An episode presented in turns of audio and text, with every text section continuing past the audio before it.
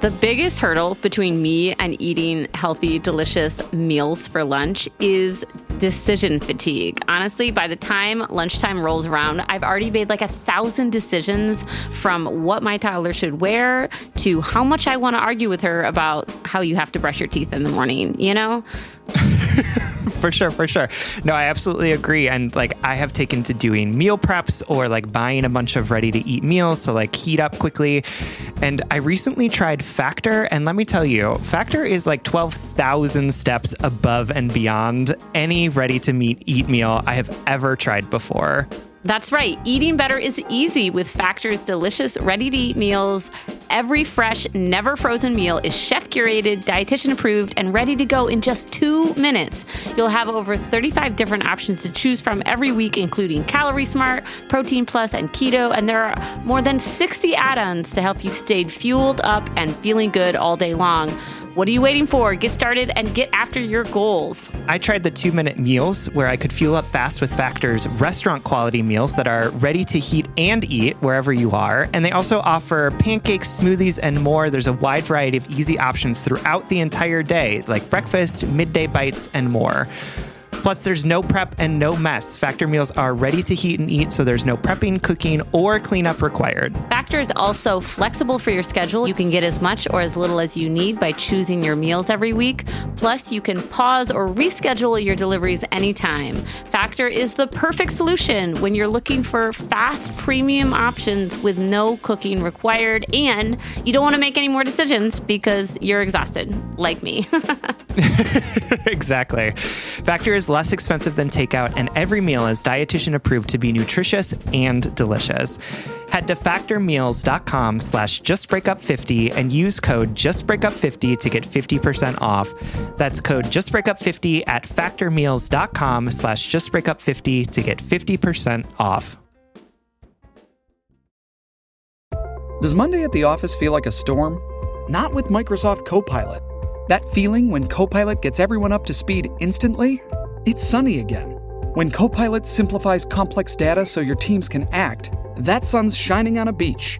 And when Copilot uncovers hidden insights, you're on that beach with your people and you find buried treasure. That's Microsoft Copilot.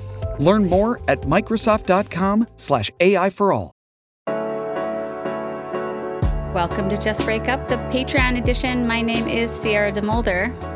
And I'm Sam Blackwell. And this week we're going to talk about Family. Yes, we are just going to dive into this letter because I'm sure it will give us plenty of juicy pickles to talk about. So take it away, Sam Blackwell. Absolutely. The best kind of pickles, the juiciest ones. All right, so this letter comes from Rainbow Sheep, whose pronouns are she, her, and who is writing from the Deep South. Hi, Sierra and Sam. Like everyone else, I'm so grateful for the work that you do. You have been such a light in my life, particularly throughout my last 4 years of college. Thank you. I know you've talked about family, parents, in-laws on the show quite a bit recently, but I have a situation question that is quite nuanced, and I would love to hear your thoughts. I am a recent college grad, she, her, who identifies as a lesbian. While I came out to my parents and one uncle, who is bisexual, by the way, during this past year, I am not out to any other members of my family, something I find increasingly more difficult as time goes on.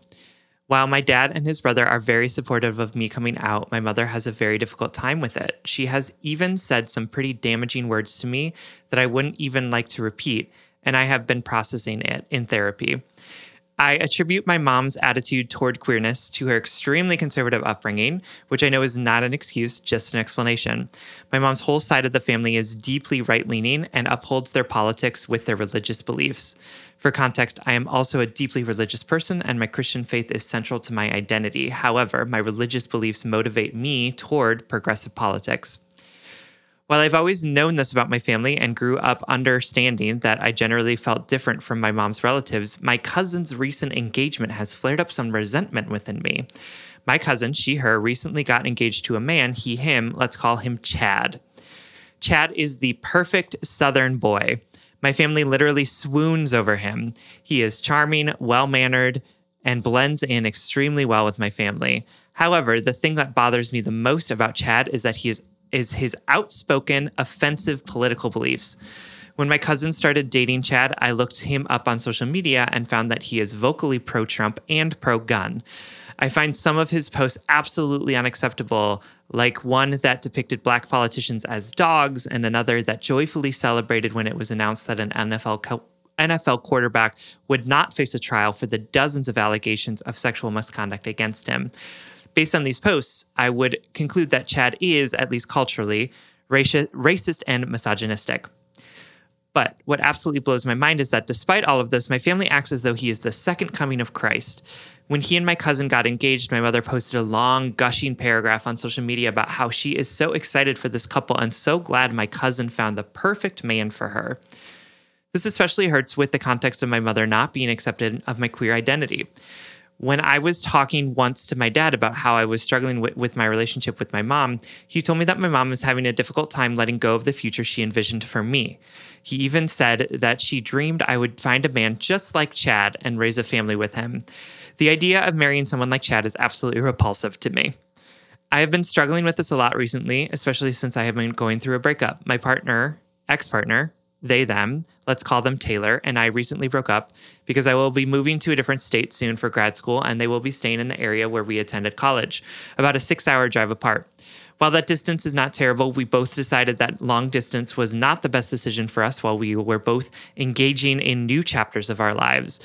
This breakup was so difficult because we both still love each other deeply. I'm still unsure when I won't feel as though I'm actively in love with Taylor. Taylor was my first true-to-self queer relationship, and they were the best partner I could have asked for. Taylor is smart, funny, and gorgeous. We shared similar values and interests, but were different enough to be vastly intrigued by one another. I will always have love in my heart for Taylor, but I do think that this was the right decision for both of us. What rubs salt in the wound is the fact that Taylor and I never even got to meet my family. Realistically, they would have met my parents since I am only out to them. However, I decided it wasn't the best for them to meet since my mom was still vocally unaccepting of my queerness. This was a decision I made with my dad since my family had the opportunity to meet Taylor during my college graduation. He told me that my mom wasn't ready for that. I find it hard to stomach the fact that my mom wasn't ready to meet someone so wonderful like Taylor, but fangirls over Chad anytime that he is brought into the conversation. As I move into adulthood, I've been having conversations with my therapist about the fact that I can determine the conditions of my relationships with my family, and that I can decide how visibly queer I want to be in the world. That being said, I don't feel completely ready to come out to my mom's family and face the rejection that will most definitely follow. I have thought about even waiting for my grandparents to die before I come out. They are quite old, and it may happen within 5 or 10 years. But then that would leave me with the other, younger, just as conservative relatives to deal with. I find it increasingly hard to conceal my true self from my family, but I also feel so unsafe revealing myself to them, knowing that they are the kind of people who idealize people like Chad. I know you have talked on the podcast before about how it is totally okay to not have a relationship with your family, but for me, it's more about the grief that comes with realizing my family holds exclusionary beliefs that ultimately exclude me, their own daughter, granddaughter, niece, cousin. So I guess my questions are these. How do I deal with my resentment towards Chad and the rest of my family for having exclusionary, hateful beliefs? How do I attend my cousin's wedding without having a full breakdown? How do I continue into adulthood and navigate these relationships while trying to be my true, authentic self? Thank you for taking the time to read this. I am sending so much love to the both of you and Spencer, too. Yeah. Thank you so much for writing, for trusting us with this letter, and for subscribing on Patreon. This is a juicy pickle, but, like, not the delicious kind, you know? No. Mm-mm. It's like, honestly, do you like pickles? Sam? I do. I love pickles. Yeah. I fucking love pickles too. But do you ever get a pickle and you're like, oh my God, this looks so good. But then it's like kind of bland. Yeah. Or like, I don't know, toxic and harmful and heartbreaking. Yeah. Yes, I have had many a heartbreaking pickle. Yeah. Yeah. Episode title. That is, yeah. I mean, this is just one. I'm sorry. I'll start with that. Like, I'm sorry that you're carrying this in your heart. Like, I don't know. Maybe because I had a baby and because life is impossibly short and I'm thinking about all of those life things. I've been thinking a lot about the time we have here and how it's limited. And it's unfortunate that so much of our time is like sort of non-consensually forced to be dealing with these types of heartbreaks. You know, it's unfortunate that you're carrying this. There are so many other things to carry in the world, and it sucks that you have to carry this too. And when I go to bed tonight, I'll be thinking about this, and I'll be hoping that this gets resolved, whether in your heart or in your family, at some time in the near future, so that you can feel more free, because isn't that what we all want? Again, I'm starting this letter out, or this response out, like hella vague and hella hippie, but maybe that's just like where my feelings are this morning. It is my daughter's first day at daycare, so I'm feeling especially sentimental and fragile. Yeah. Sierra dropped her off and then immediately was like, oh, it's time to pick her up. Yeah, I was like, honestly, all week I was looking forward to it so I could get back to working and feeling more like myself. And the second I got home to an empty house, I was like, I'm lost. What am I doing? Motherhood is fucking wild, y'all. Anyway. I can only imagine. So those are my opening thoughts. It's just like, it sucks that you have to carry it. If there's a small silver lining, and I don't mean to force this lining on you, so take it as you see fit. This is not an experience unique to you. This is an experience shared across the world, unfortunately, sort of trying to balance or levy both your authenticity and the acceptance of that authenticity by those around you that you love. That's unfortunately a common experience in the queer community and communities beyond. So you're not alone. And you, as Sam always says, you're not uniquely fucked up by this grief or this heartbreak. For sure. Yeah, I think that piece that you said about how it's about grieving for your family and your connections to your family, that's really real. And that's a real grief. Like, I know it doesn't feel like it, or it may not feel like it, because it's like, well, nobody died, you know what I mean? But I think that this is a thing that a lot of queer folks experience when they realize that their family of origin isn't going to understand them in the way that they want to be understood. Yeah. And that can look like, you know, really intense. Like that could look like totally cut off or being kicked out of the house. It can also look like just realizing that like your family's vision of what they wanted for you isn't going to be the vision that you have. And right. You're not going to be able to reconcile those things. Or you may feel like disconnected from your family because they don't understand your world and what you're experiencing because they haven't lived it. Right. And so like you sort of talk about like, how do I not hold on to resentment about this? And I just want to say like, I think you are, right? Like in a way that I don't want to be sort of nihilistic about it, but this grief is really intense. And your mom, for whatever reason, is treating you really poorly. And it's hard to not hold on to resentment about those types of things. And honestly, I don't know that not holding on to resentment is even the goal in this moment, right? Like, I think that the goal right now is to figure out how you can sit in this grief and process it in a way that feels like it's healthy and constructive for you. And not necessarily like, how are you going to maintain or caretake for the relationships from the people who are causing you harm, right? So as you're thinking about what you want to do next, or what I see your job as being is not to figure out how you can be nice to everyone and go to this wedding and keep the peace with everyone, but instead like, what are you doing to take care of yourself in the situation that you're going through, which is that your family has deeply disappointed you and is going to continue to disappoint you unless something about their political and spiritual beliefs changes significantly. And that's just really challenging and difficult and hard to fathom. So I appreciate that you're trying to do this idea of like, how can I sort of maintain these relationships with these folks? And I am less concerned with that than I am about like the, how are you taking care of yourself and moving into your new understanding of the world that your family isn't in this moment going to be the people who you thought they were going to be in sort of taking care of you throughout your life.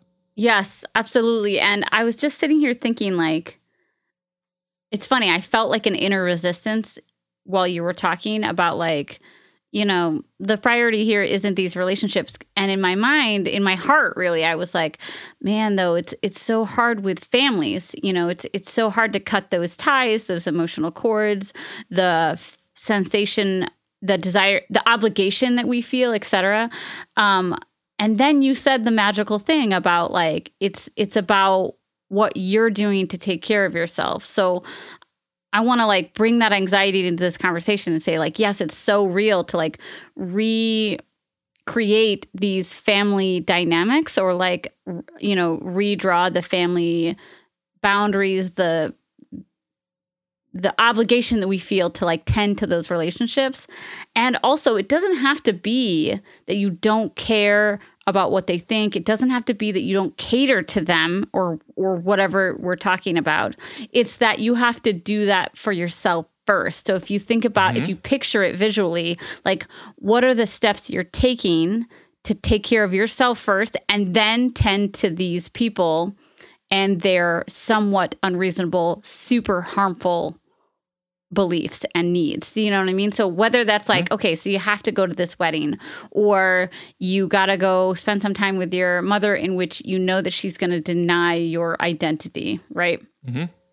So it's not, how do I introduce queerness to my family or my mother in a way in which appeals to them? It could, you know, I'm too much of a people pleaser and I think I have too much maybe like I put too much weight on empathy that I wouldn't, you know, like when I came out to my dad, I was constantly thinking, how am I going to deliver him this truth that I'm like wildly happy and this is my authentic self, whether he knew about it or not, in a way that he was going to receive it. Like I was trying to like make it palatable to him, which is both.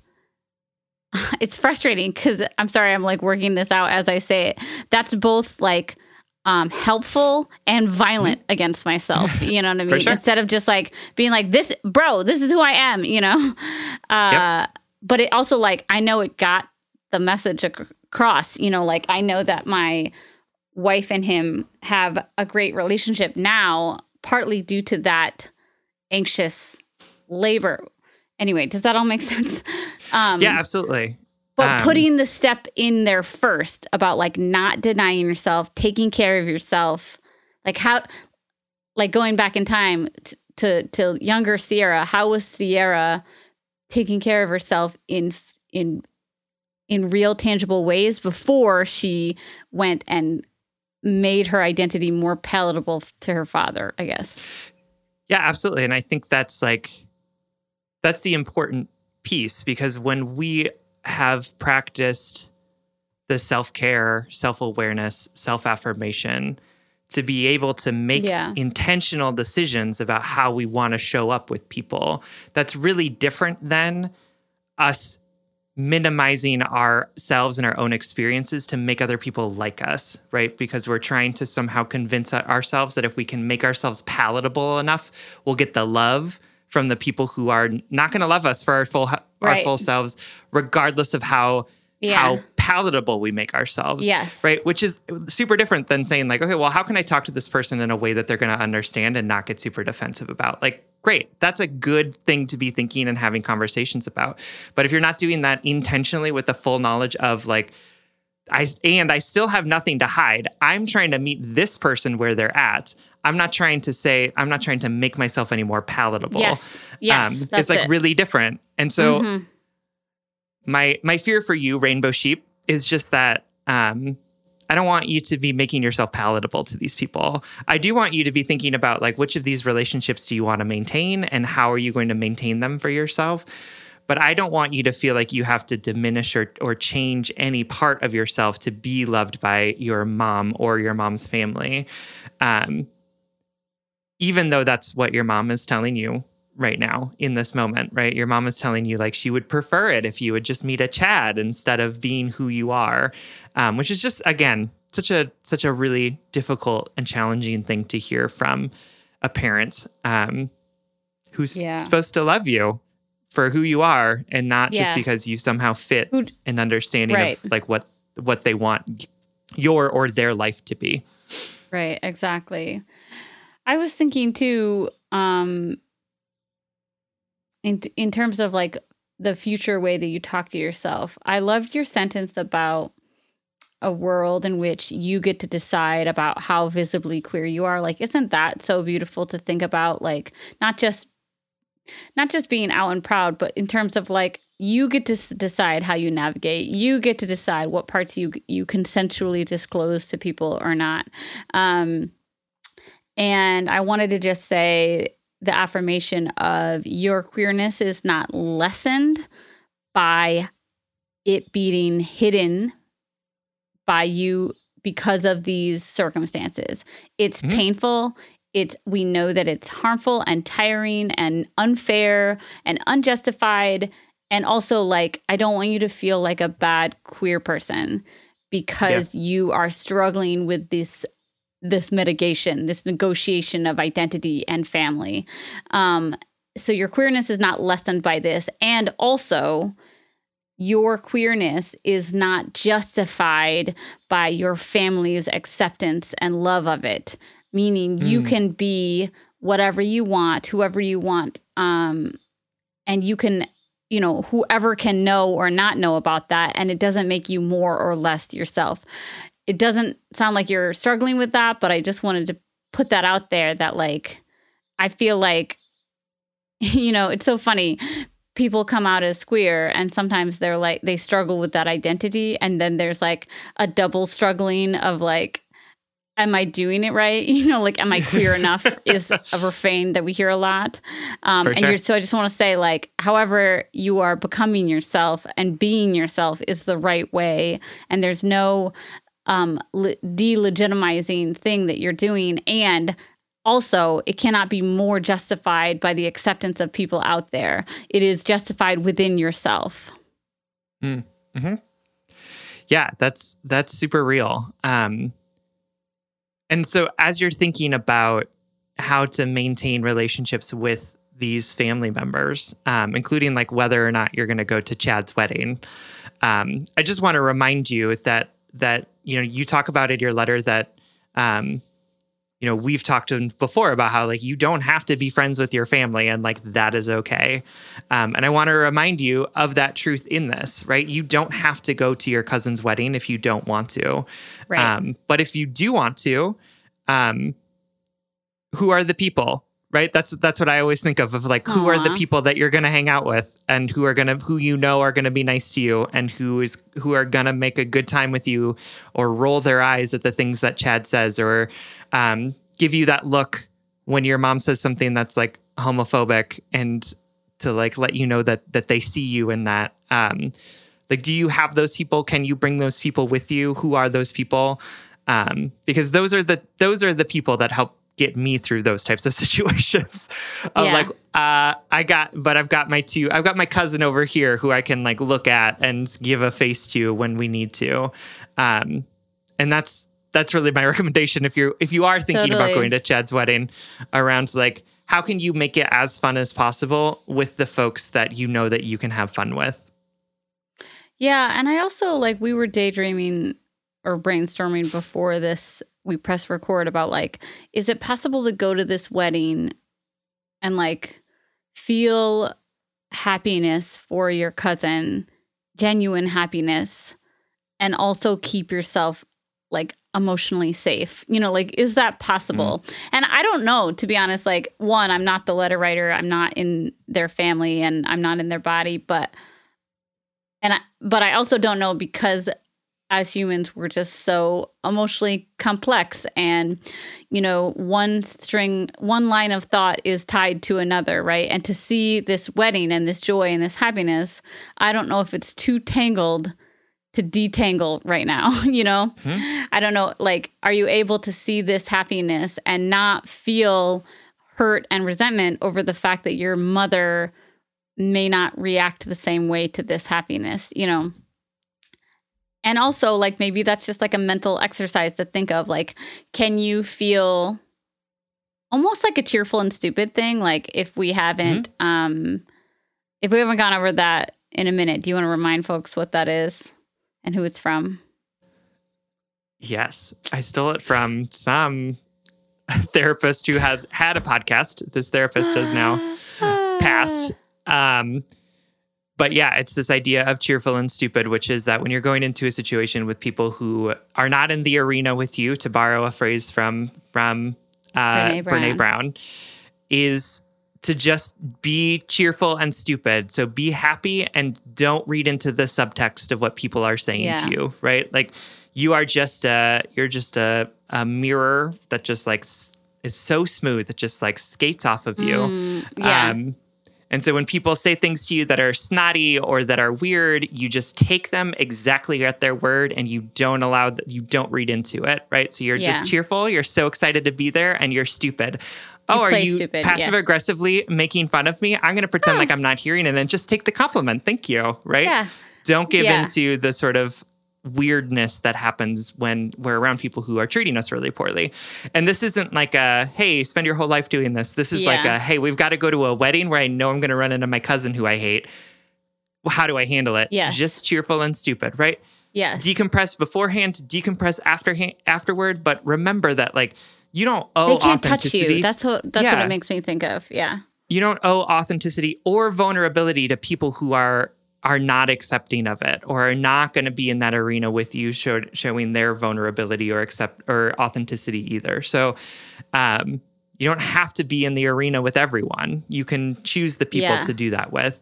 And it's okay to just be cheerful and stupid. Just put on that very shiny armor and be like, great to see you. Yeah. Yeah, so the cheerful and stupid thing at the wedding, like, can you move through that space and not let any of it touch you? And I don't know. Like, I think you can, but also, like, we're talking about, like, a deeply painful wound that's getting poked and prodded by the image of Chad, you know? Right. Yeah. And one more thing I wanted to, like, kind of unpack with Sam in real time is, like, how do you hold space for the hope that people will surprise us or be as emotionally complex and capable of change and compassion as we hope them to be? Like, how do you hold space for that and also move through a world and a universe and a family that will potentially routinely reject you? For sure. And why I'm saying that is because, like, also just clarifying, I'm speaking from my own experience, which is wildly different than this. And I don't know this family, so I don't know how fucking entrenched in their problematic and harmful beliefs they are. In my experience, that it is A, totally different, and B, just uniquely mine, I was, like, very surprised by one family member's response to me coming out. This is a religious family member and a family member who has historically been very, like, cold and judgmental and, like, would be the one at the family reunion to, like, say something really catty and hurtful and, like, is a gossip, you know, like, I definitely was not ready. I was ready for them to have a problem with this, and they weren't perfect, but they surprised me with their complexity. That's what I want to say, is that they surprised me with their complexity, that they could be both. They could hold these these problematic views and also be very loving to me at the same time. Does that make them a safe person to me? That's only for me to decide because I'm in my body and I'm in that relationship. So to the letter writer, like, remember, like, you know these people, you know what they are capable of and their boundaries and stuff like that. But I'm just also wondering, like, well, no, I don't know. Is it even worth it to, like, ponder if these people are capable of complexities, or is that wasted energy that could be put towards the self and, like, accepting and loving and caretaking for yourself? Is it wasteful to, like, hope that they would be, you know, 5% different than what you know them to be? I don't know. Yeah. I think kind of all over the place. I think just, like, building off of that, like, a couple of recommendations or things to think about is that these people are complex, right? Because we, as people, are all always complex. We all come into every experience with a rich, rich history of experiences, identities, ideas. All of us, even the folks that we may be distilling down to their most, like, vapid or politically polarized idea. Yeah. Right. So they are complex. Chad is complex. It may not seem that way because of the fact that he holds those repugnant political ideas, and he's complex. Like, he is capable of thinking about things in different ways. Right. That is absolutely true. And I also want to create space for the fact that Chad and your mom are not sort of the platonic ideals of the people in your family, right? Yeah. Right? Like, each of them is unique. Each of them has their own experiences, their own views, their own identities that are leading them to particular places. And so, yes, your mom is responding really poorly to you. Yes, Chad has repugnant political views. Yes, probably a lot of your family has political views that are deeply problematic. And they are all experiencing the world differently and in different bodies with different sets of identities and experiences. Yeah. So assuming that they're all exactly like your mom, or even assuming that they're all exactly like this idea of Chad that you have in your head, isn't fair to them. Right. And I mean that in, like, a way, like, I don't know that you owe anyone fairness in this moment. Right. Like, I'm not trying to, like, complexity to, like, preach this to you. Yes. No, but I'm thinking about, Sam, like, future self. Right. As you're in a place where you're trying maybe to figure out how to be in relationship with these folks. That's just something to remember. Right. That they're not the sum of your mom's bad political and religious beliefs. Right. Like, they are not all that.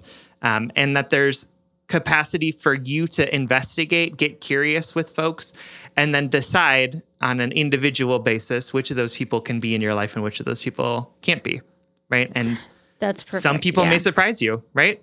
Maybe there's a cousin out there who's, and like, maybe they won't. I'm gay too, right?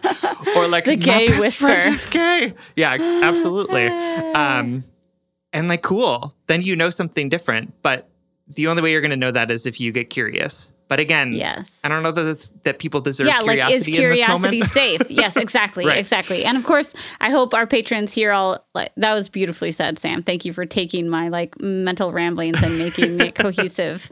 And also, like, I trust our listener. Again, we trust you, and you should trust yourself to be able to navigate and feel the ebb and flow of, like, is this curiosity safe? Is my compassion worth it? Are they in the vulnerability arena with me? Are they, you know, how about this? Are they treating me with the bare minimum respect that I deserve as a human? You know, that's like the baseline, starting line. And just, again, to our letter writer, like, we know this is hard, but this is the type of emotional labor that, like, ages you, you know, especially with family members, you know, so we're thinking about you, and we know that this is, like, as we've said, it's a complex, like, ongoing thing. You have every right, as you've heard us say before, to not go to that wedding, to cut off ties from these relationships that are unsafe or don't see you as a whole human, right? Who don't meet you in that arena. And we know that's hard. We know that's hard. And also, like, sorry about that breakup, but also, like, bonus points for coming to the breakup in what sounds like an amicable and mature way. So like for sure. A+ from Absolutely. The Just Break Up test. Absolutely. And just as a reminder for you, you are coming out to your parents. You are moving to a different city. You are starting grad school. Point. You are dealing with a breakup. You are watching your cousin get married to a man who you don't like.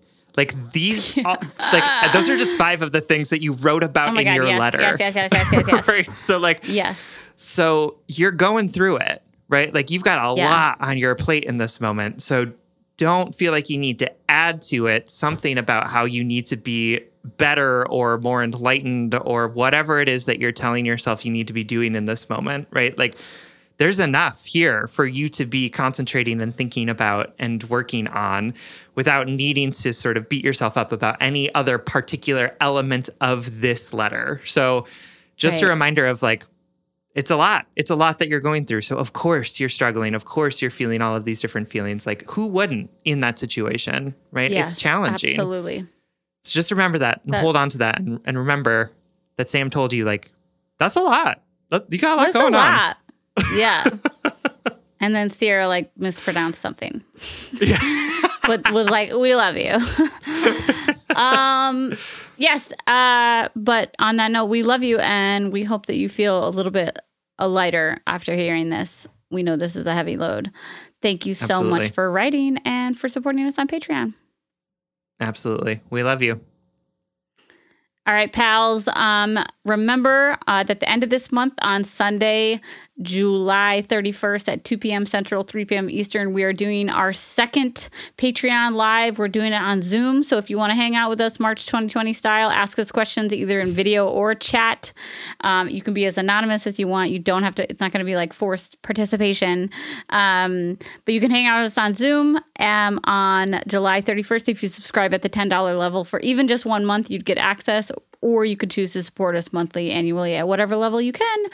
As always, thank you so much for supporting us. This makes everything possible, and we love you so much. And remember, other people don't get to decide or legitimize who you are, what your authentic self is, and don't worry about appeasing them as you are working through that. Just make sure that you are taking care of yourself first before you show up for another. And if all else fails... just break up.